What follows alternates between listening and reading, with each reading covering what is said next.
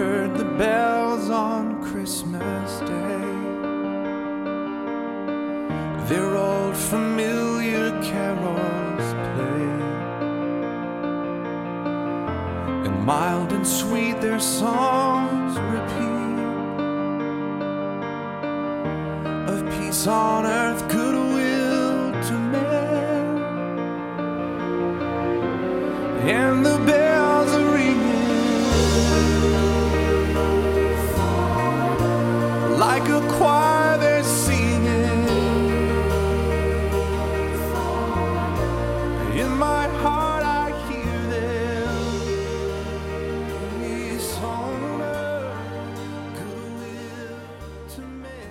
This is the Influencers Network podcast. I'm your host, Brian Craig. I'm the executive director for Influencers Global Ministries here in Bentonville, Arkansas. And, uh, well, it's Christmas time. And uh, if you've listened to our podcast for long, you know that Rocky and I love Christmas. And uh, no wonder that we love Christmas because it's about Jesus Christ, our Lord and Savior, who we abide with. And uh, anyway, Rocky and I try to do something special every Christmas and usually do a Christmas, uh, Christmas podcast that's special. And this year we have something a little bit different. Uh, Rocky has written a creative short story, and uh, I get the privilege of narrating that today. And so, uh, so I hope you enjoy this. Uh, so just relax and let your imagination uh, join us on this story, this creative story that Rocky wrote this year. And so I'm proud to present Rocky's Christmas short story called When Divinity Became Intimate. It was Christmas Eve as I stood at a distance not to frighten the children and families. They don't like people like me. They don't know me. I get it. I look like a mess, I smell like one, and I would be described as disgusting by most parents. I would have told my children the same thing when I lived with them. Like many other Christmas manger scenes that had played out for centuries in front of churches, the child actors were gathered around a crudely built manger manger in front of their church. I wondered if my children were doing the same in their church. I've had to do the best I can to dismiss them from my mind to release them to move on without me. But times like this always brings to mind what I'm missing and what I gave up protecting them from me. The child actors I was watching all silently and reverently looked at the baby doll in the crib that was posing as baby Jesus. There were children with fake wings gazing at Mary and Joseph in the crib. There were 10 year old shepherds with partially attached beards standing with staffs at a respectful distance, kind of like the real shepherds might have done on that first night when Jesus was born. After all, they were low in the pecking order of society, but they were still more respected than I am. Even so, they knew their place and it wasn't high up. No doubt the child in the play who reads best was nominated to recite the Christmas story to all who attended. Her opening line to the listeners was, The Word became flesh. The child went on to read the first 13 verses in John's Gospel. And when she got to verse 14, she slowed down so that all would understand that the, and then there would be an important statement that would be made. The child said again, And the Word became flesh and dwelt among us. With cynicism, I thought, good acting. Her mom taught her well with the dramatic part. But I will say her words hung in the air for me to think on. Maybe there is a critical need to slow it down on that part. Maybe I need to think a little deeper about it if I want to understand the implications of this statement. For after all, I haven't done so before in all my other Christmases. I promised myself I would do that tonight. I don't have much else to do. I'm out of work, unhireable, homeless, and my family doesn't know if I'm alive or even where I am. It's been two years since I left. Better for them that way. I brought enough pain into their life when I lived with them. They don't need me, and likely they don't want me. In fact, nobody wants me in their life. I've thought about ending my miserable life many times before, but something keeps me from doing it. I don't know why. It just works out that way. I have a lot of time in my hand after I panhandle or dumpster dive for food. My next need after that is to find some rock gut whiskey and try to find a warm place to sleep. My basic needs for survival are met that way, if you want to classify how I live as surviving. I hate shelters. Too stuffy and the snoring is terrible. But it's real cold tonight, and they're predicting snow. It's going to be a tough one if I stay in my tent, but I'd rather fight the cold than be confined. The battlefield created that in me. for not many people want to be around a screaming man when I have those dreams. I'll go to the mission house and get some soup, and that'll warm me up. They might let me take some with me for the night. Hopefully, someone will have a fire going in the oil drum at the homeless park. That helps, as long as you're next to it. Before leaving the manger scene, a stranger came up and stood next to me. Most people don't do that because I stink. I can't even stand myself. But the stranger didn't seem to have any problem with it. Howdy, the stranger said. Pretty good acting. Their presentation's far from the way it was as far as the major scene goes, but they got the reverence down fairly good. How do you know that? I asked. Oh, I have some historical insight that most people don't have, the man said with authority and assurance. He sounded credible. I guess he's some kind of preacher or seminarian, I thought. What did you think of the passage the kid quoted? He asked. Um, I've heard that in the Bible many times over the years. Yes, I know. How do you know? Historical insight, he responded with a smile. Well, how about the words in the verses? Did any of them intrigue you? I immediately had a flashback with my thoughts on the manger scene and the words that had intrigued me. How many times had I seen such Christmas plays and was even part of them, but didn't connect with what it says about the Word becoming flesh? I thought it was just a saying or poetry or even an eloquent build up to intrigue us, as writers often do. So I said, Well, the words about the Word becoming flesh interested me, but I don't know what it means. Do you? The stranger said, That opening statement written by John, Jesus' disciple. John was with Jesus from the beginning of his public ministry. John was an old man when he wrote his gospel account. He had faithfully served Jesus all his life since meeting him the first time on the Sea of Galilee. He was the youngest of the disciples and had deep feelings for Jesus in ways that can help people understand that Jesus is a personal and caring Savior. Then he paused and asked me, Do you believe this? My thoughts about myself surfaced. I've never known it to be true that Jesus is a personal and caring Savior. John seems to understand a special connection at the heart level with Jesus can happen for people, but I don't know if it is for, for me. John was a lot better man than me. That's probably the reason. I don't care about me, and I doubt anyone else does either. Why would Jesus? I'm worthless, broken, and unlovable. Even he couldn't love me. I don't deserve it. The stranger shook me from my thoughts when he said, Hey, where'd you go? I asked you a question. Maybe I need to get you back to your question about the word becoming flesh. If you fully understand what it means, then you can understand that there's no human condition that you can be in that he doesn't know what it feels like.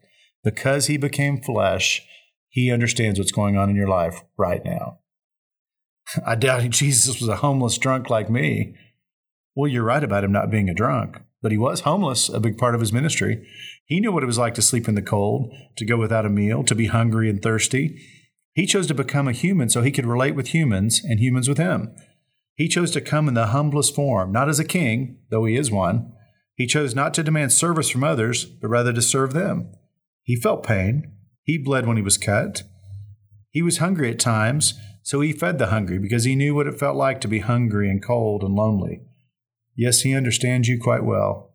He even understands why you drink to dull the pain in your memories. How can you know these things about me? You'll find out. How can Jesus relate with me in particular? I mean, he didn't bring on himself all the things I've done to myself. Did you bring on yourself the PTSD that you struggle with? Do you choose to keep the memory of your friends who died next to you on the battlefield from waking you up at night? Do you bring those things on yourself? Again, how do you know these things about me? I asked with impatience. Historical insight, he answered again with a smile. I guess he's seen a lot of other vets like me and has some insight because of it. Maybe he is one. But I'm starting to connect with the benefit of Jesus becoming a human. He needed to know and feel what people of all kinds go through in this world in a deeper and maybe a more intimate way. I feel encouraged by this thought. I was always captivated by Christmas as a child. I loved the music, the food, the presents, the laughter and joy.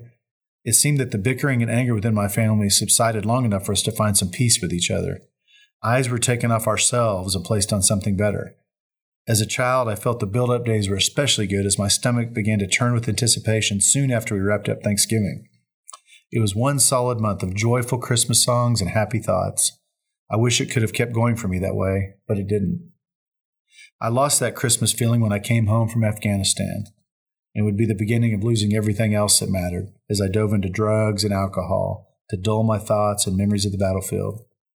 Sure, they call it PTSD. I call it the nearest thing to hell. If there's a place worse than that now, I don't know it. As a kid, I guess I just liked the fun and laughter of Christmas, and now those things are lost. I don't think much about it. But for the first time in a long time, I have an interest in Christmas again. And it was that dramatic kid's words that invited me to look deeper with the Word became flesh. The stranger asked me, What did you think of when you read or hear that word became flesh? I answered, When I think of God becoming a human being, I get lost in the mystery of it. They say Jesus left his throne in heaven to save mankind. I think, why? Are we really worth it? when they say Jesus came to save me personally, I ask, me? For what reason? Who am I for him to do this?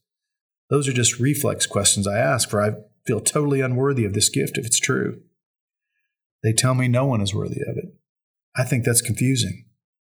So it goes back to my question of why. Even in my cynicism, I think there's something wrong in the way Christmas is celebrated if all those things about, are true about Jesus. Oh, don't get me wrong, I love the memories of cold nights on Christmas Eve. I love the lights in the windows and on the tree. I love the smell of food cooking on Christmas Day, especially the, those times at my grandmother's house where she cooked on a large wood burning stove. The fact is, the whole house was heated with wood burning fireplaces as it was in the previous century when most country houses were similarly heated. It was magical for me on Christmas Eve and Christmas Day. but I don't remember much about Jesus. It was more about Santa. Jesus came along for the ride. Shouldn't he have been the greatest emphasis? Funny thing about losing that Christmas feeling is that there's more to it than this commercialism it's become.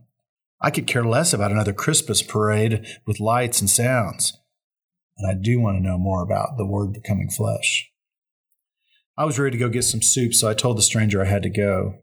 He smiled and said, I'll see you later. The soup was hot and I was cold. It helped. They gave me some extra to take with me to my tent in the park and to a friend. I'll have to find a can or something to heat it up in, but the garbage is full of cans I can use. I don't think most people realize how lucky or blessed they are to have good food to eat and a warm place to sleep. I know I used to take it for granted. I'm glad my family has that thanks to their mom. Actually, that's the only cheerful thing I can think of nowadays, which is that they're okay. Before I left the soup kitchen, a young woman asked if she could pray for me. Sure, I said. Could always use a prayer even though I thought to myself, I think such prayers are useless. She grabbed my hand and began praying. I saw tears streaming down her face, as if she knew something about me that created concern in her. I heard of people who have some kind of gift of mercy that causes them to sense someone else's pain. Maybe that was it. She sure had a lot of faith and even told me that God's going to help me. Yeah, sure. I won't be holding my breath waiting for that sister. She might believe it, but I don't. Back at the park, the friend who watched my tent and sleeping bag was standing next to the fire going on in the oil drum. I brought enough soup for him as well. We have a community of homeless people with all kinds of problems. Sure, there's lots of addicts in the mix who use or drink until they pass out to find an escape from their thoughts, like me. By and large, there's some kind of mental illness going on with all of us. All of us have a sad story. All of us feel like garbage to society. All of us feel unloved, disliked, and abandoned. So we pull together and become kind of like family with each other until someone steals your things, that is. That's how most fights break out. But tonight I feel safe because it's so cold, no one wants to get out of their sleeping bag. I head to my tent and sleeping bag, and I do the best to get warm enough to make it through the night. As I lay in my tent, my thoughts swirled with memories of past Christmases, my family back home, and my greatest nemesis, which is having thoughts of seeing my brothers in arms blown up by a landmine. I couldn't get any liquor or drugs tonight to take those thoughts away, so I knew it'd be a terrible night because of it. Man, if I needed a prayer answered, it would be to make it through the night without going nuts. Maybe I should pray. it's been a long time. It couldn't hurt, right? God, I don't know if you're real or you hear me or if you even care, but I'm going to have a real bad tonight, bad night tonight if you don't help me. So I'm going to keep my request simple. Would you help me sleep through the night without waking everyone up with my screaming? I thought I was through, but I remembered something else to ask him. And God, If Jesus is your son and you sent him, would you tell me what it means that the word became flesh? Somehow I think there's more to it than I know about. I think I've missed out on knowing this, and maybe this is what Christmas should be really about. Is it more to it than Jesus just being born that night? Is there more I need to know? I closed my eyes, dreading the nightmares that would come. Instead, I began to drift away as my eyes grew heavy. As I peacefully slept, I was startled to hear a loud voice say, Wake up! The first thought I had it was a cop hassling us. I rolled out of my sleeping sack and came out of the tent. The snow had stopped and everyone was still sleeping. it wasn't even that cold anymore. I looked to see who called me out, and I was surprised to see it was the stranger I had talked to before he was standing out before me. Why'd you wake me up? I exclaimed. Somebody prayed for you. I'm here because of it. Who? I asked. Think about it. I thought of the tearful young woman who prayed for me last night. She seemed to sense something going on in and around me. I also thought of my own prayers, but I didn't get much account to what I said. After all, why would God hear me or help me? So I asked, I need to get something straight right off. Am I dreaming? If I'm if I'm not, are you some kind of angel? We like to see ourselves as messengers from God, he responded, and then continued, We're called angels, God's helpers, many other things by different languages, but it comes down to being a messenger. What kind of message does God want to give me? Let's start with this one. He loves you. Come on now, you had me going till you said that, I responded. I know it's hard to believe that even the best or worst of people can receive God's love. His is a different kind of love. It's a grace love that's undeserved by the ones he loves, and it's unconditional. That's the reason the Word became flesh and dwelt among you. Okay, now I've got an answer to that. What does it mean? I'll get around to it, but let's stick with the 11 prayers discussion for a while. Who else might be praying for you? No one. Who would? You may be surprised. You need to see what I'm about to show you so that you'll know that you are loved and you're being prayed for even now. Suddenly, a swirl of wind with snow encircled us like a whirlwind. After it calmed down, I saw I was standing outside a house. I recognized it as the house I once lived in with my family before I left them. I asked, Why am I here? I'm surely they're gone. Surely they've moved on without me. Beth's a beautiful woman, and she's likely remarried, and I'm sure the children now have a better dad than me. Let's look and see and listen. It was apparent I could see and hear them, but they couldn't see us. I found myself in the house. I saw that Beth had prepared for Christmas with lights, a tree, and such. She always did a wonderful job of that. We next moved into the bedroom of the children where my daughters and Beth were. They were on their knees next to the bed. The children had their hands together in prayer while Beth had her outstretched arms on her two children. One of my daughters asked, Mommy, where is Daddy right now? I don't know, honey. We need to pray for him. Our oldest daughter asked, Mommy, do you still love Daddy and does he love us? I'll always love him, sweetheart, and he'll never stop loving you. Daddy's really sick, and he left us to keep us safe. Let's pray he'll get well and come home to us. God can help him if he'll let him. That's why we need to keep praying for him. God can do amazing things. They began praying, and I heard my name mentioned several times. They had tears as they pleaded to God to send me back to them. Beth was weeping with them and asking the same.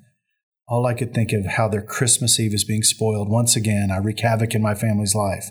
I can't seem to get myself out of their lives.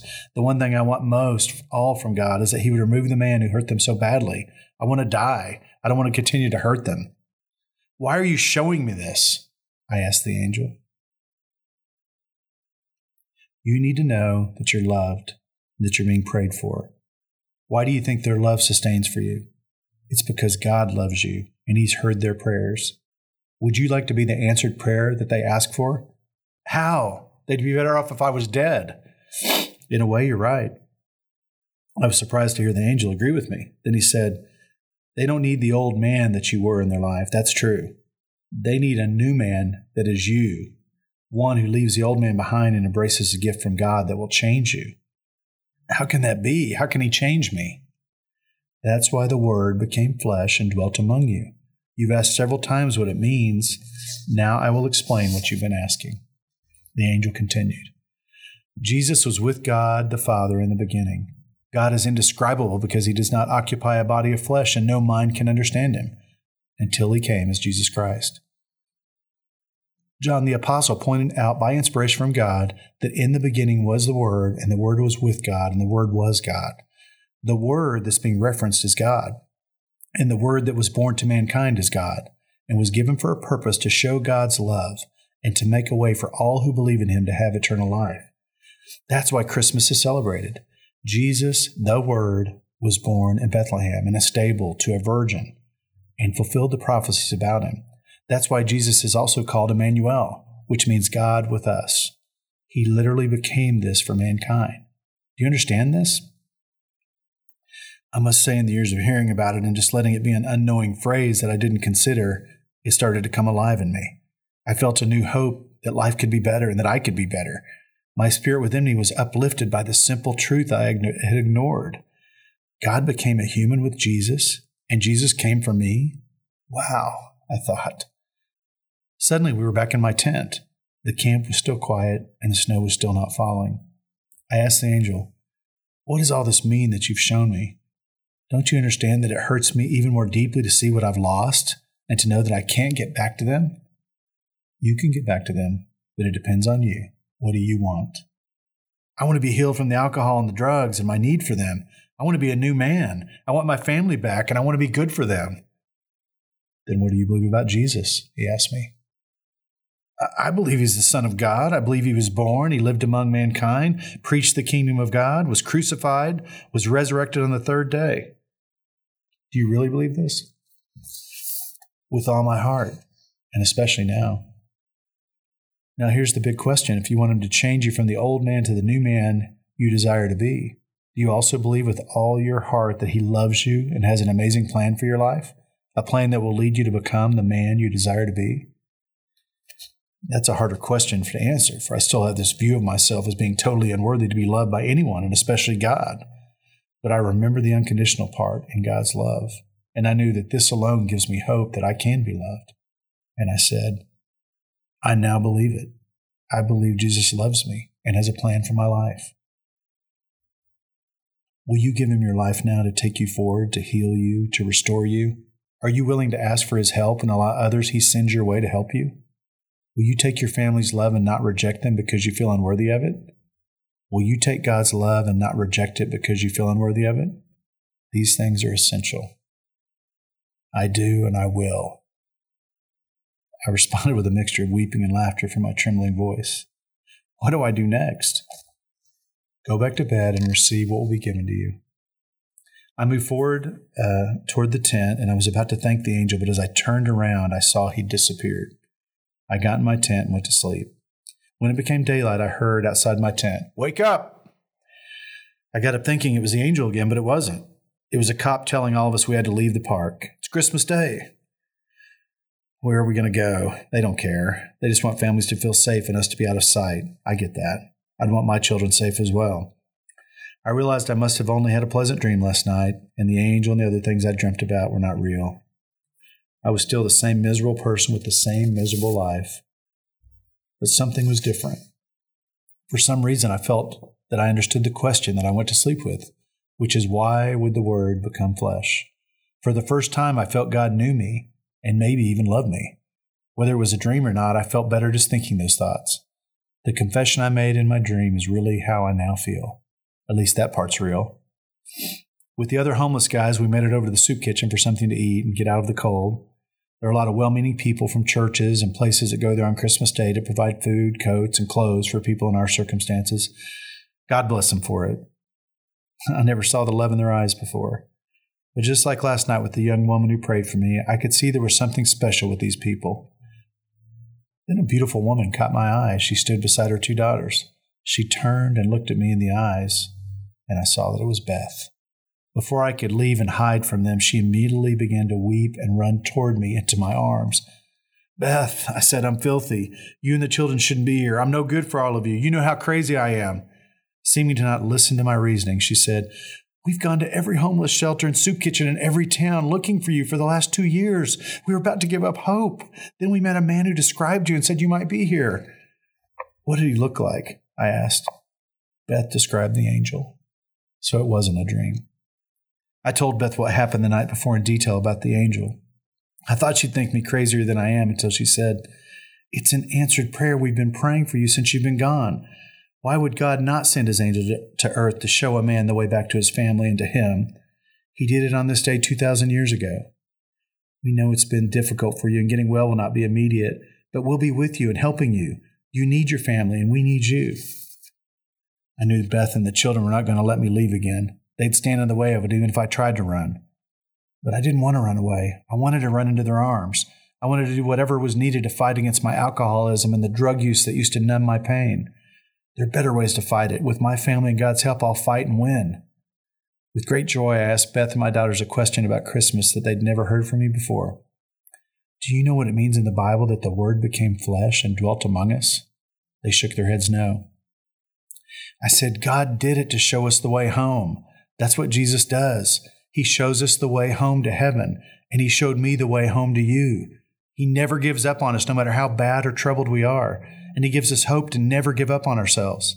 I said that I never wanted for you to have the old man I was in your life ever again. You never will, for He's changed me, and I'll, He'll keep making me to be a better daddy and husband. That's why I feel I can now go home to you. So let's go home. I've got a lot of catching up to do with you. I looked in my children's eyes that I hadn't seen in two years, and I said, Oh, you've grown into beautiful young ladies since I've seen you last. I need a lot of time with you. Will you give that to me? My youngest child said, We sure will, Daddy, as soon as you take a shower and get on some other clothes. then you can hug us and hold us all you want. Beth grabbed my arm and said, I'm happy to have him just as he is, but I kind of like that suggestion as well. She's saying this as she laughed. We all laughed and we held hands and we walked to Beth's car. The children began to shout, Merry Christmas, everyone! Merry Christmas! Before long, Beth and I joined them. From that time on, my family and I came back every Christmas to serve the homeless people in the soup kitchen. Some of the people I knew were still homeless, but some were encouraged by my example and they made their way out of their addictions back to the lives they had left. I discovered I helped myself when I helped others find their freedom. So I led a Celebrate Recovery program in the neighborhood that brought those who wanted help together, and it got many of them on the right path. I would discover the night that Jesus sent his angel to help me, that God would help anyone who would receive his love and seek his help. So my life has become a messenger of that truth. Funny. I guess that means I'm also an angel. Go figure, from homeless to an angel. But that's what happens when divinity makes its home in our hearts. He changes us. He did me. Merry Christmas from Rocky and from influencers and all of us to all of you out there. We love you. May you continue to abide in Christ and go make disciples. God bless you and Merry Christmas.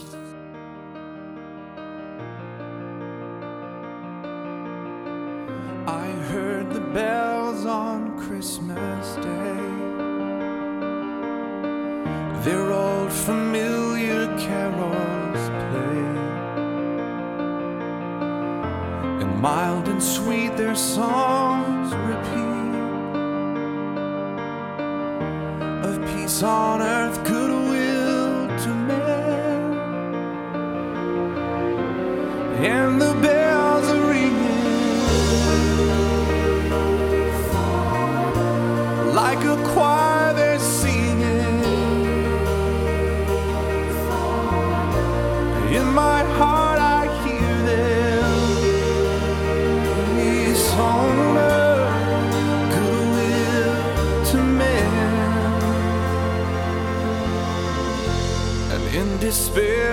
bowed my head. There is no peace on earth, I said.